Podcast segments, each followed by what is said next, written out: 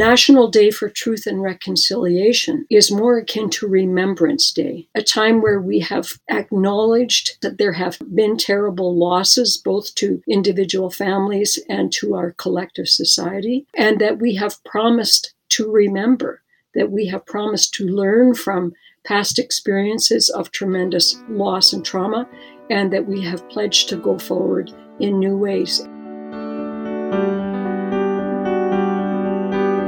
That's Marie Wilson, former Commissioner of Canada's Truth and Reconciliation Commission, talking about the first ever National Day of Truth and Reconciliation, which is coming up September 30th. She's our guest on this episode of Explore, a Canadian Geographic podcast. I'm your host, David McGuffin. Welcome back to Explore. This is an important episode. It's about the legacy of residential schools, so it's also a potentially triggering one. There is a crisis hotline for survivors of residential schools and their families, and that number is 1 866 925 4419, and it operates 24 hours a day. So, September 30th marks the first ever National Day of Truth and Reconciliation here in Canada. It's a federal statutory holiday. It's a moment to reflect about the brutal impact of the residential school system.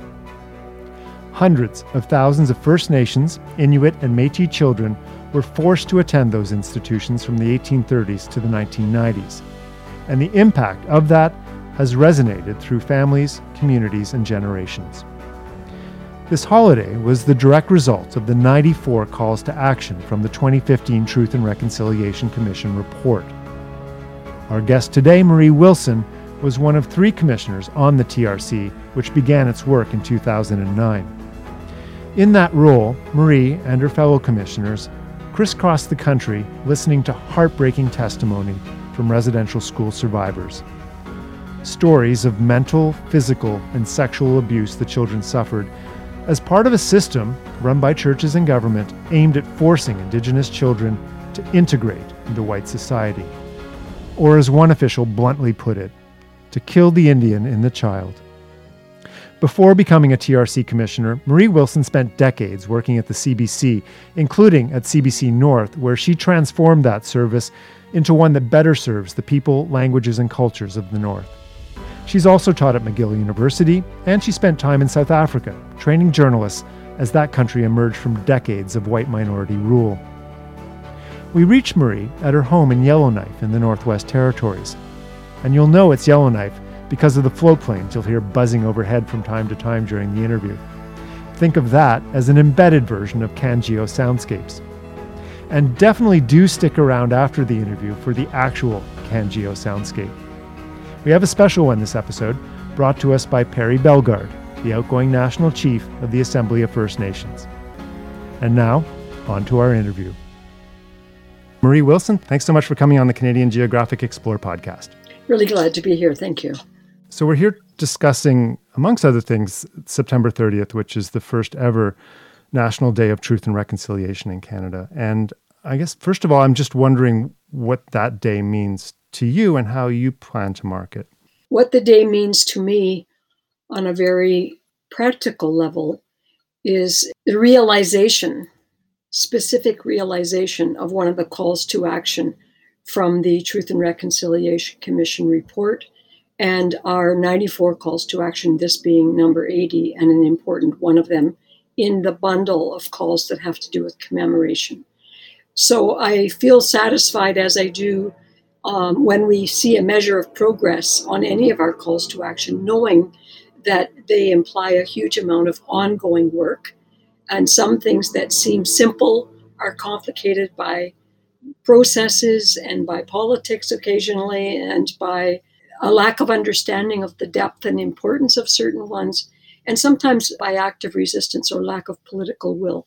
So I feel really glad and happy that this achievement has happened and that there is actually going to be a national day for truth and reconciliation, and not just a national day, that it is declared a statutory holiday. What I feel about it on a more of a spiritual level, which really is the more important one, is that as one of the three commissioners of the Truth and Reconciliation Commission, Uh, we went across the country in our efforts for six and a half years altogether and heard from thousands of former students of those residential schools that were in place in Canada for well over a century. And we heard version upon version upon version of what the overall general experience was that rupture from home, from family, from community, from culture, from everything that was familiar including often one's own siblings, even if they were in the very same school. And therefore, the negative association with school, the negative association with the start of the school year, the negative association with having to leave home yet again because some of these children were away for the full year cycle for eight months, 10 months, and some of them for multiple years at a, at a time. So, a very negative association with the season of rupture, if one might call it that, and for most of them, that was September. Um, it was a, a very, very um, sad month for them, not the kind of excitement about going back to school, new classmates, new teachers. Um, absolutely the contrary for the vast majority of people that we heard from. And so to have that um, better understood and to have vehicles in our national calendar and in our public places that help us understand that and continue to learn about that, I think is extremely valuable. And that's what the National Day for Truth and Reconciliation represents for me an achievement of one of our calls and an honoring of the 80,000 former students who were still alive at the time our work began, and the 150,000 who went through the school system, and the countless hundreds of thousands of children and intergenerational survivors who are still in our midst and still living with the legacy of the schools. Mm-hmm. And, and you talk about the spiritual aspect of it for you. I mean, how so? How do you think you'll be marking the day? It's a day of reverence for me. I had opportunity to speak to the parliamentary committees that were put in place to study this proposal and to consider its implications and its merits. And one of the things that I, I stressed with them, because it was an initial suggestion that it be kind of rolled in with National Indigenous Day, which we already do mark on the summer solstice on the 21st of June. And the point and the comparison that I made, I hope effectively, but certainly more than once, is that if we think about the national calendar we have in Canada and the days that we commemorate, National Indigenous Day is more akin to Canada Day, to July 1st, to a day of collective identity sharing and celebration. National Day for Truth and Reconciliation is more akin to Remembrance Day, a time where we have acknowledged that there has been a great loss, that there have been terrible losses, both to individual families and to our collective society, and that we have promised to remember, that we have promised to learn from past experiences of tremendous loss and trauma, and that we have pledged to go forward in new ways and to keep not only ourselves informed of that, but to invest in uh, informing our children uh, of that and our families, and to invest in newcomers to Canada so that they will have a vehicle for uh, knowing the more fulsome history of Canada that most of us were not taught growing growing up here as children. It is also a day that I think allows for gathering for collective outreach and support. And so, in terms of what I myself will be doing, this being uh, the first of the National Days of Truth and Reconciliation, uh, I will be contributing in a small way to some of the educational outreach activities that are in the works through the National Center for Truth and Reconciliation. And that's going to be outreach uh, th- through uh, thousands of schools, tens of thousands of school children across the country will be will be um, reached through those initiatives. But I also um, may very well not be in my home community on that day. Um, and where I'm going to be exactly, I'm not yet sure. I have a number of competing demands uh, on my schedule, and I have to figure out um, how our big geography works, how the COVID unfolding pandemic um, gets in the way or not of possible travel and so on. But chances are I, I will be somewhere in Ottawa or I may be somewhere in uh, the Alberta area or I may be back home here in Yellowknife. You mentioned your work on the TRC and listening to testimony. may I, may I just say, David, one thing I know for sure, though, is that wherever I am, I, I will definitely be in the company of residential school survivors.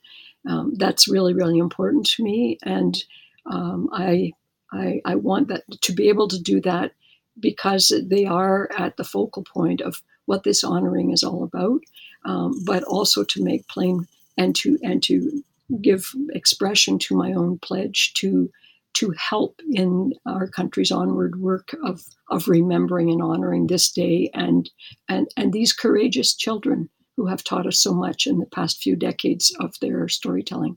Yeah, and I mean, you spent several years, as you say, crisscrossing the country and hearing stories, heart wrenching stories, brutal stories.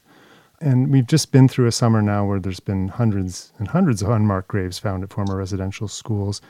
And I'm wondering what those, uh, I mean, I think we discussed discovery isn't the right word because people knew they were there. But uh, what was the finding of those graves like for you as someone who was a commissioner on the TRC? Well, you know, my first response was actually not as a commissioner, but rather you know, as a as a mother and a grandmother and uh, as a family member, and just the the deep grief at that sense of uh, enormous loss, uh, but also a tremendous sense of um, um, I'll say sad validation um, that what we had been hearing throughout our years as a commission and what we had reported in detail in volume four of our multi volume Truth and Reconciliation Commission full report, and what I personally, as a mother and grandmother commissioner, had said in my own closing remarks at the end of the commission, which was very heavily focused on the children and the unfinished work and the work that we still had to do uh, to find the children and to do our best to identify them and to uh, find ways to bring their spirits uh, to peace, but also to bring their families to a sense of of redemption, I guess, but also comfort at, at least knowing that, that the children were being found um, and that their voices were being heard. So I felt that tremendous mix of things, but I also felt uh, that same irritation that I always feel about how long it seems to take us to do these urgent and critical things. Um, that if we had a living child today, and we've seen it as recently as this fall, as recently as a few weeks ago, when a child appeared to be missing, and where were they, and were they with their parent or not, and were they in harm's way or not, and the red alerts that go out, and the, the national attention that gets focused on that. And yet, when we have thousands of children who are lost and who have been said to be lost and where it has been pointed out that there's ongoing work to find them. The tremendous um, frustration and, and, and outrage that goes along with that, that these children have not been prioritized, um, and, and a small encouragement that, that maybe now they will be, um, that, um, that maybe now, because it is the children themselves in a way who have spoken up, that maybe now we will be better able to listen. I think we owe it to each other to keep our attention span long and not short, and to um, keep our hearts wide open on this work, and to stop asking the obstacle questions like, why don't they just get over it? if there's anybody that does not yet understand that it is not yet over, there is still so much unfinished work and there is still so much devastation in our midst, then that is just another example of people choosing not to pay attention. And so I, I hope that, and that was part of what I felt in a funny way, a kind of desperate hope that, that maybe now, once again, we will at least widen the circle of those who are paying attention and that we will at least um, um, crack open uh, the hearts of those who absolutely did not know, whether that was young people who were not old enough to be paying attention as, as the facts of the TRC were unfolding, or whether it's people who have come to Canada in that time frame since then, and we know there have been many. There's always a possibility of widening the circle, and that's always uh, the possibility that I try to latch onto. and and see how we can move forward with it. It's it's really the role and purpose of a national day as well. Mm-hmm. I, I, love what you're saying there too about the, their voices are now being heard, and I'm wondering what their message is to the rest of this country. These voices coming from these graves. Well, it's an interesting question that I imagine is individually pondered. I would think the the question that children would have had as their dying thought is Does anybody love me? Does anybody remember me? Do I matter to anyone? And so I would hope that there would be room now for some of those little spirits to be to be thinking I see that you never stopped looking for me. I see that you are beginning to hear me. I see that you are still seeking to find me and all the many others. I mean, these are profoundly spiritual questions. In terms of social justice and in terms of the big work of reconciliation, they are questions that point to the ongoing moral obligation and legal obligation of our country to do what's right, to own up to not just the mistakes of the past, but the crimes of the past, and to do what we can to shed all possible light on that, to bring the potential for healing to as many of the directly affected families as possible, and to do all that we can together to move forward in a way that is worthy of the reputation that Canada always wants to claim for itself, um, both to itself internally and to the wider world. And I think we have a lot of ongoing work of humility and honesty uh, on that path. And um, and I think sort of come back to where, where are the children in all of this? They're, they're leading they're leading that confrontation and they're leading that introspection, that forced introspection. And I think they're leading and animating that new dialogue that's emerging. Do you think non-Indigenous Canadians now get get it as terms of what happened with residential schools, what happened with you know the overall policies towards First Nations and Indigenous people in Canada? I think some get it and have already proven themselves over many years to be very true and faithful allies.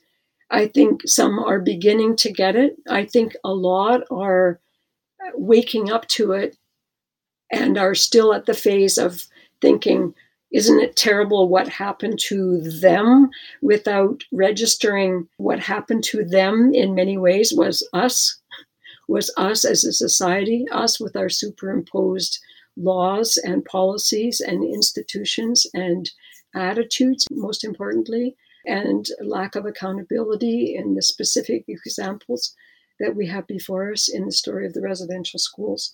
So I think I think it's a trajectory. I do not think there is an answer that applies to non-indigenous Canadians. I think there are many answers there. Just as I think there are many answers for Indigenous people, I think many are in a place of outrage and and having really great difficulty budging from that place to a to a place of of of hopeful possibility.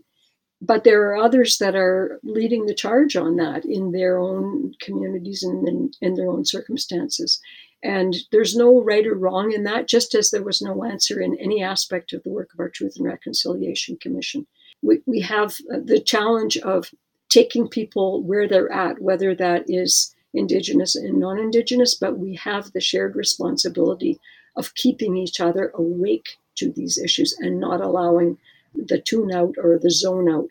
It, it has to stay alive. I think I think the very fact that we've had in this ongoing and unfolding election reconciliation as one of the five, I think it was, signature issues that Canadians asked for the leaders to uh, be compelled to speak about, that is movement.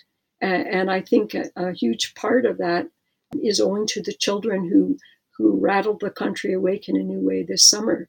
And although many had been working in the field and continue to be, that uh, sparked new engagement on that issue and forced people to uh, pay closer attention. I think that's a positive thing. I, the challenge is always putting tangible action to uh, beautiful rhetoric. Hi, I want to take a short break from this interview to plug our sister publication, Canadian Geographic Magazine. It is truly one of this country's great magazines. I subscribe and I love it for both the amazing articles about this country and the photography, which is always stunning. The September October edition boasts a cover feature by Alanna Mitchell exploring the fate of endangered caribou herds across the country. The always popular annual geography quiz is in this edition. There's a map insert. Don't you love maps? I do. It's a map of ocean innovations. And there's a collection of reviews of new fall books. There's a story by Adam Shoalts about the focus of his new book, and there's an excerpt from Tomson Highway's forthcoming novel. A subscription is only $28.50 for a year or $55 for two years. That gets you both the print magazine and digital access. And subscribers become members of the Royal Canadian Geographical Society. There's a nice bonus. Go to cangeo.ca forward slash subscribe to get your subscription. It takes just a minute to sign up. And now, back to our podcast. So there were 100, about 150 residential schools, um, and it seems only entirely likely that we're going to find more unmarked graves. And I'm just wondering, I mean, you spent, I, I, as we discussed, a lot of time tr- hearing firsthand accounts of suffering in residential schools or experiences in residential schools, which must have been difficult for you. And I'm wondering what advice, I mean, how did you protect yourself emotionally doing that? And what advice do you have for people who are searching for these graves in terms of protecting themselves emotionally and managing the fallout? Well, I think it's very important that we um, stay connected to each other. Isolation is a brutalizing factor. And I think that, you know, one of the things that we really benefited from during the work of the Truth and Reconciliation Commission was the wisdom of those who crafted our mandate. And among the things they insisted upon was that there be culturally appropriate health supports available to the survivors and to all of the steps of the settlement agreement process. And as it evolved, those health supports also became vital to the commissioners themselves, to our staff, um, and to the many, many um, thousands of non Indigenous Canadians who also attended um, and bore witness to our activities. I, I think there was an underestimation of what volume of human support would be necessary, which is why, among other things, we talked so specifically about the need for a continuation of health supports and designated healing centers. Among the things that we called for, both in our interim report, where we talked about that very specifically, but there's a whole section in the calls to action that are about health as well and need for uh, changes and improvements in the healthcare system and and that includes um, preparation and retention of people who have specialization in these fields. And I know there have been some fantastic initiatives, grassroots level initiatives that have unfolded since that time. Uh, so that's one thing is know where those resources are plan for their involvement from the beginning and make sure that you have access to them and then I think everybody has to also very consciously ask themselves the question what is their own personal self care plan? Because the first thing uh, to do to protect yourself is to have one. And if you haven't thought about that or don't know what that is, that's a really good place to start because it would be like going into a contact sport arena and not pausing to say, I wonder if I need any specialized equipment for this. And I've said many times over, reconciliation is not a spectator sport. It is a full contact sport. We need to be engaged with each other, but we also have to realize that there is invasiveness that goes on as part of this. Um, and, and, and, in, and it's important that there is, that we are invading our senses, our previous senses of complacency and knowing and security and self righteousness um, and um, that whole sort of father knows best attitude that is a real hallmark of, of um, colonial states uh, where things get imported from elsewhere with an assumption, an easy assumption that that's the best answer for where you now are as well. So there's a need to equip yourself, knowing that there'll be some some hits and some aggressions along the way uh, that hit you at the level of rethinking and re-experiencing and re-feeling things that can that can rattle, but that can also open up and allow for new ways of seeing things and new ways of being with each other and new ways of talking to and about each other. So we need to equip ourselves well for all of that to make sure that we that we don't chicken out after barely getting started, that we don't bail out saying, wow, this is really hard, I'm out of here. That we fortify ourselves for how to how how to be with each other for the big work. And that we really come to, I think, lean on each other and uh, respect each other in ways that are mutually supportive and, and can be mutually supportive. We certainly had lots of examples of that uh, during the commission. You, you, talk about sort of the big work that still needs to be done. And I mean, there are, as you mentioned, 94 calls to action in the TRC report. One of them is this National Day of Truth and Reconciliation. Um, I'm just wondering where we stand on getting the other ones through. I know other big ones have happened, like the UN Declaration of the Rights of Indigenous People, but what what more needs to still happen, and what, should be the next ones you would like to see pushed through? Well, I'll say two things about that. And one is that I really applaud and, and lift up the many, many, many positive examples of good work being done in every region of the country. Um, we were, and, and that relates to one of the points that I want to make, which is that we were very intentional in issuing our calls to action that they were not all directed at government. Many of them were directed at civil society or at professional organizations or at academia or at sectors of professional life, such as social work and education and medicine and the law and the business and media and, and the sports and athletic community and new Canadians. You would be hard pressed, I think, the philanthropic community as well. You would be hard pressed, I think, to to go through the calls to action and not see where you fit in there somewhere. And most of us belong several places. We may not be a teacher, but we may have children in the school system, and therefore we are a teaching advocate. Uh, but we are all citizens, and therefore we are advocates of what we expect of our governments uh, when people are running for any level of public office. So we were intentional about that. And so I know that a lot of good work is being done in all those sectors. But to the second point, one of the areas that I think is really missing, and we talked about it last December when we issued our joint statement as commissioners um, on the five year anniversary point of the release of our full our full uh, report of the Truth and Reconciliation Commission, and that is that we do not yet have in place a national council for reconciliation or indeed a national strategic plan for reconciliation that shows how all of these calls to action will be done in a strategic multi-year kind of way we none of us ever expected this would all be kind of snap of the fingers done in a in a week in a week or two or a month or two or even a year or two.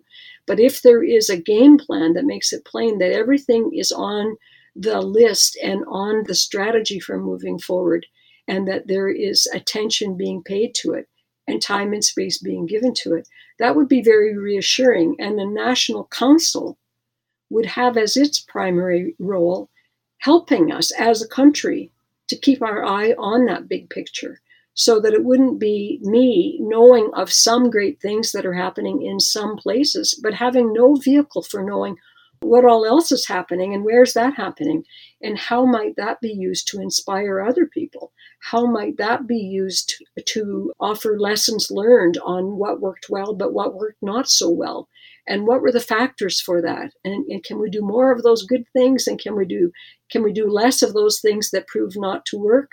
Or can we really deploy extraordinary resources to those places whether that's sectors of life aspects of life or whether that is in fact areas of the country where there is a real paucity of a resource or of potential or of capacity and where tremendous uh, deployment of human and or financial resources is really needed.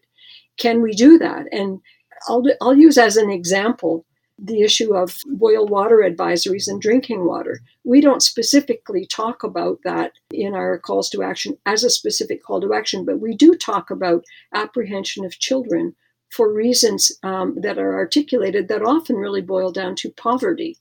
And one kind of poverty is not having the basic means for life accommodation, security of food, security of water, which is life itself, but I would like to know who, including um, any sitting prime minister, can tell us exactly where are those communities that are still missing drinking water.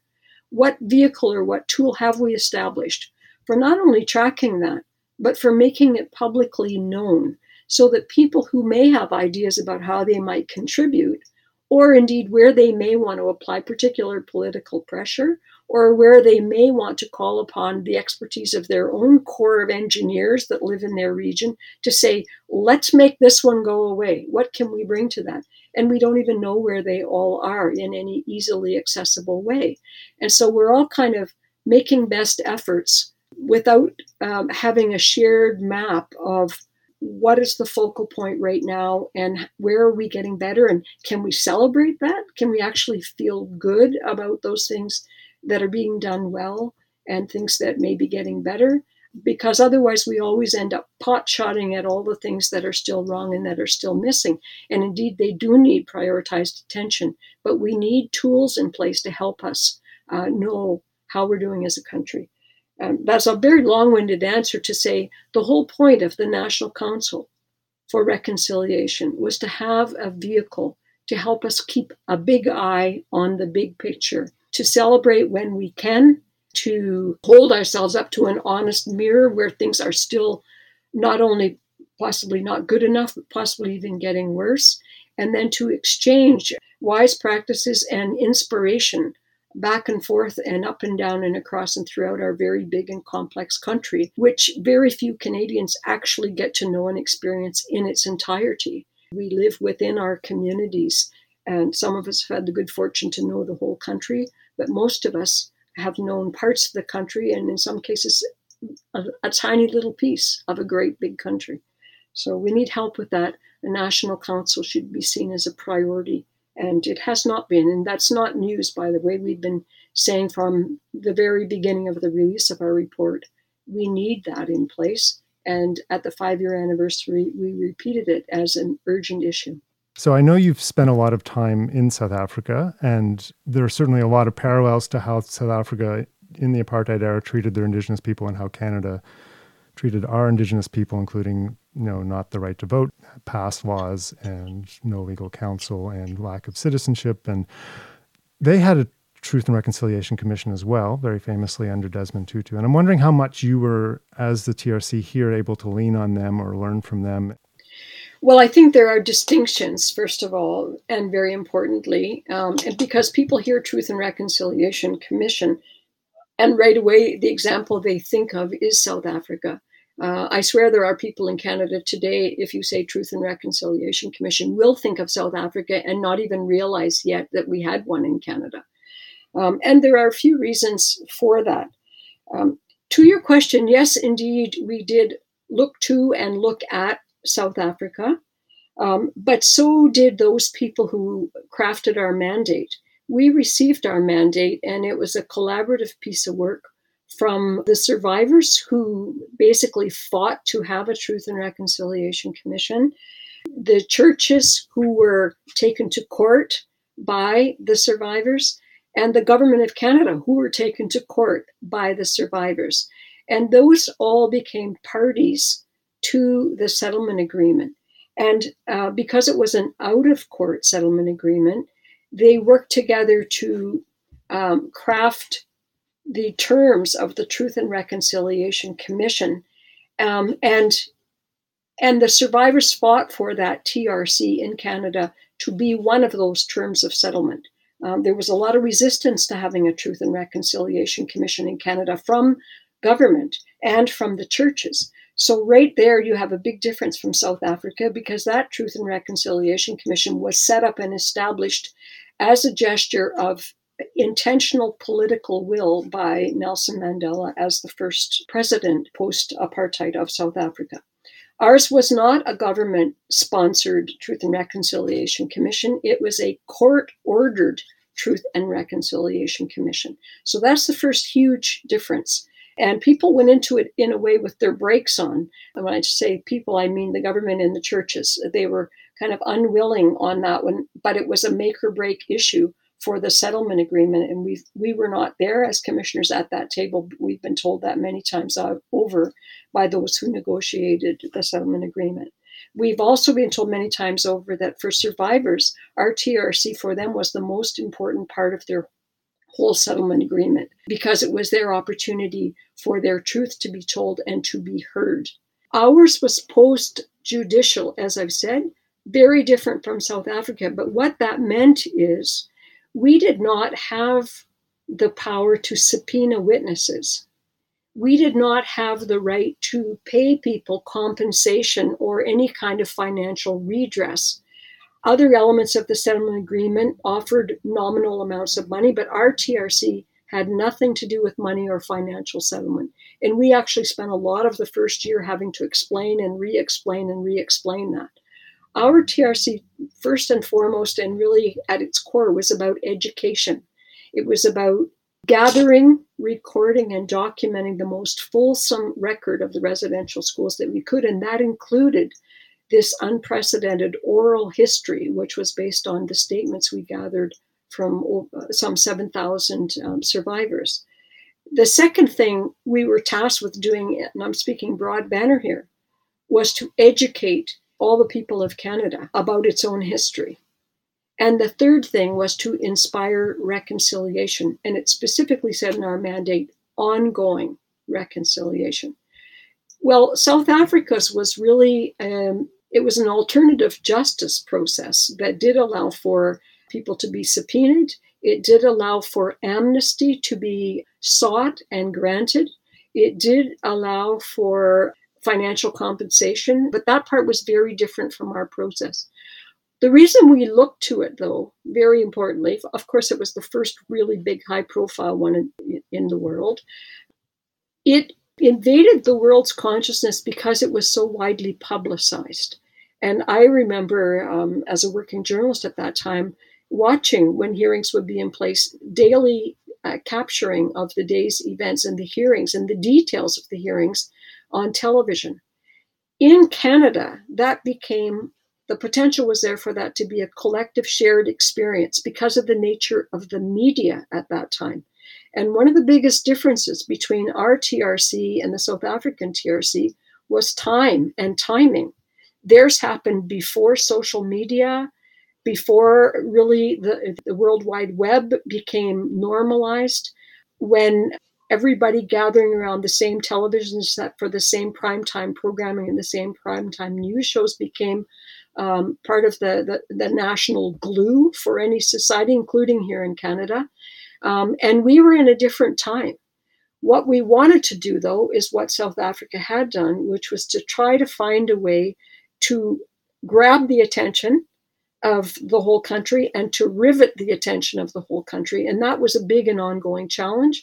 And I think the very fact that people have been rattled awake again this summer with the affirmations of what so many survivors told us about the children and the burial sites and the unmarked graves, it, it speaks to both the importance of the media in sharing that information, but also the failings of the media in the new media world to tell the same story to the same people all the time. It's one of the reasons why we sought consent at our hearings to, to broadcast, if I can put it that way, on the World Wide Web, uh, our hearings. That was our way of trying to reach as many people as possible. And indeed, we reached internationally. And then the other piece that I would say is that our TRC, unlike the South African one, and unlike any other in our world's history, really, came about because the victims, the so called victims of harm, fought for it to make it happen. The victims of harm were children. So it was about harms that had happened specifically to children and to children of a specific ethnicity. And all of those things made it completely unique. It was also important to note that it was paid for, and we always uh, so noted this. Though it was paid for with money that came from the government, it was not government money in the sense that it was part of the settlement agreement before the courts. And that settlement agreement was accorded to the survivors. And in that way, the survivors used part of their court winnings, if I can use that crass phrase, to pay for their own Truth and Reconciliation Commission. They allocated part of the monies that would be identified as part of the settlement to be used towards the establishment of a Truth and Reconciliation Commission.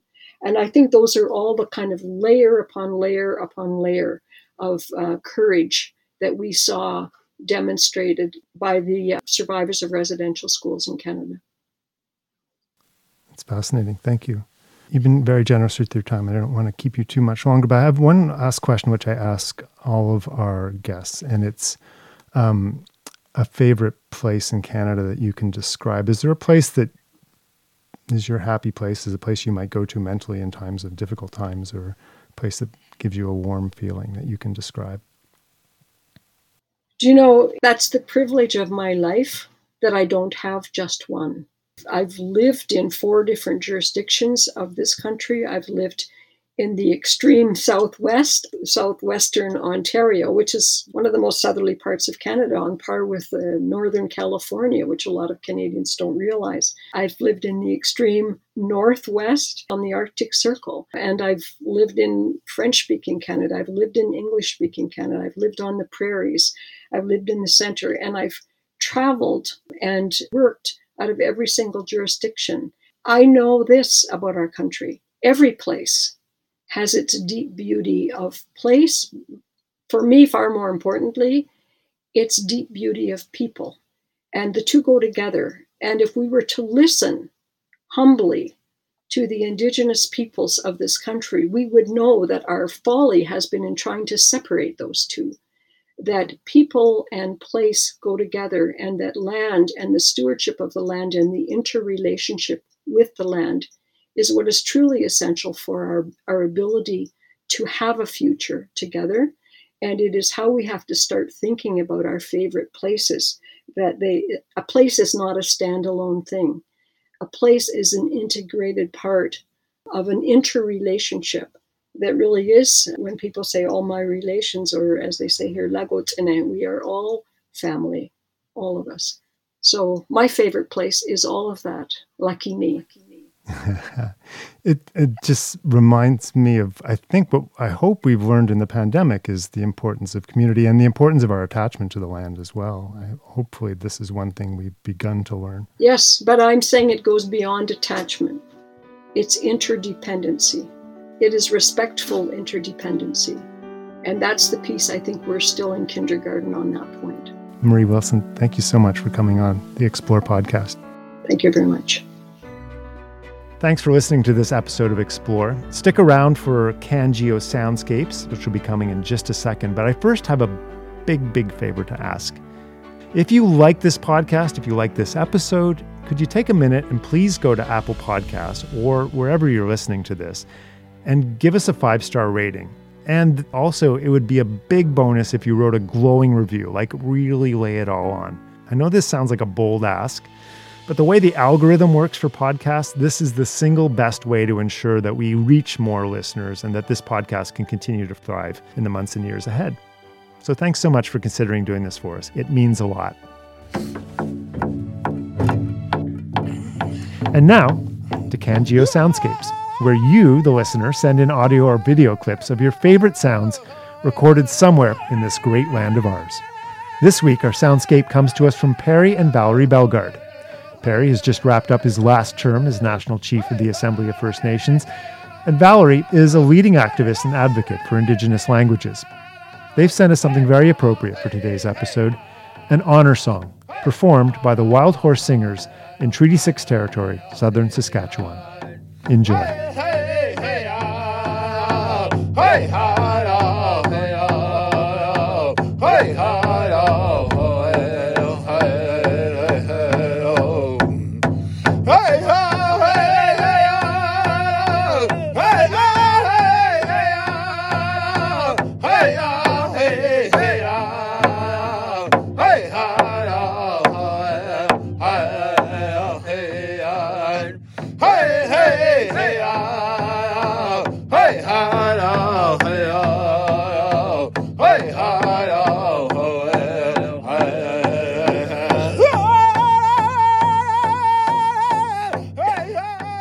And you can take part too. You can tag us with your favorite Canadian sound using the hashtag CanGeoSoundscapes, or you can tag us on Twitter or Instagram at CanGeo, or you can do it the old fashioned way and email us. Our address is explore at canadiangeographic.ca. And before we go, I want to take a moment to remember Gilles Gagné, a dear colleague who passed away last week at just 51 years old, far, far too young. Gilles was publisher of Canadian Geographic and chief operating officer of the Royal Canadian Geographical Society. He was a big supporter of this podcast and most of the forward thinking projects that have gone on at CanGeo and the Society over the past 20 years.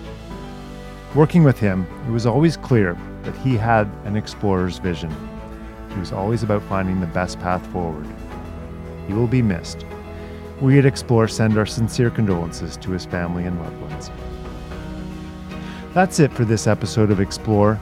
Thanks again for listening. Until next time, when we'll explore again, I'm David McGuffin. I think right now we're enjoying very much looking back at the Earth, and it's just a, a fantastic experience, and I just can't wait to get back and start telling people We left about it. Simpson about June the 10th with the Fur Brigade, consisting of a number of York boats, each manned by 10 voyageurs. For us Inuit, it means that in oral history is very strong. And we flew low over every inch of the country that could be. We were hoping that he would fire at us. Oh, I guess 160 dives or so. There are shrimp swimming around outside. It's just fabulous here. Well, I'm a first for Canada.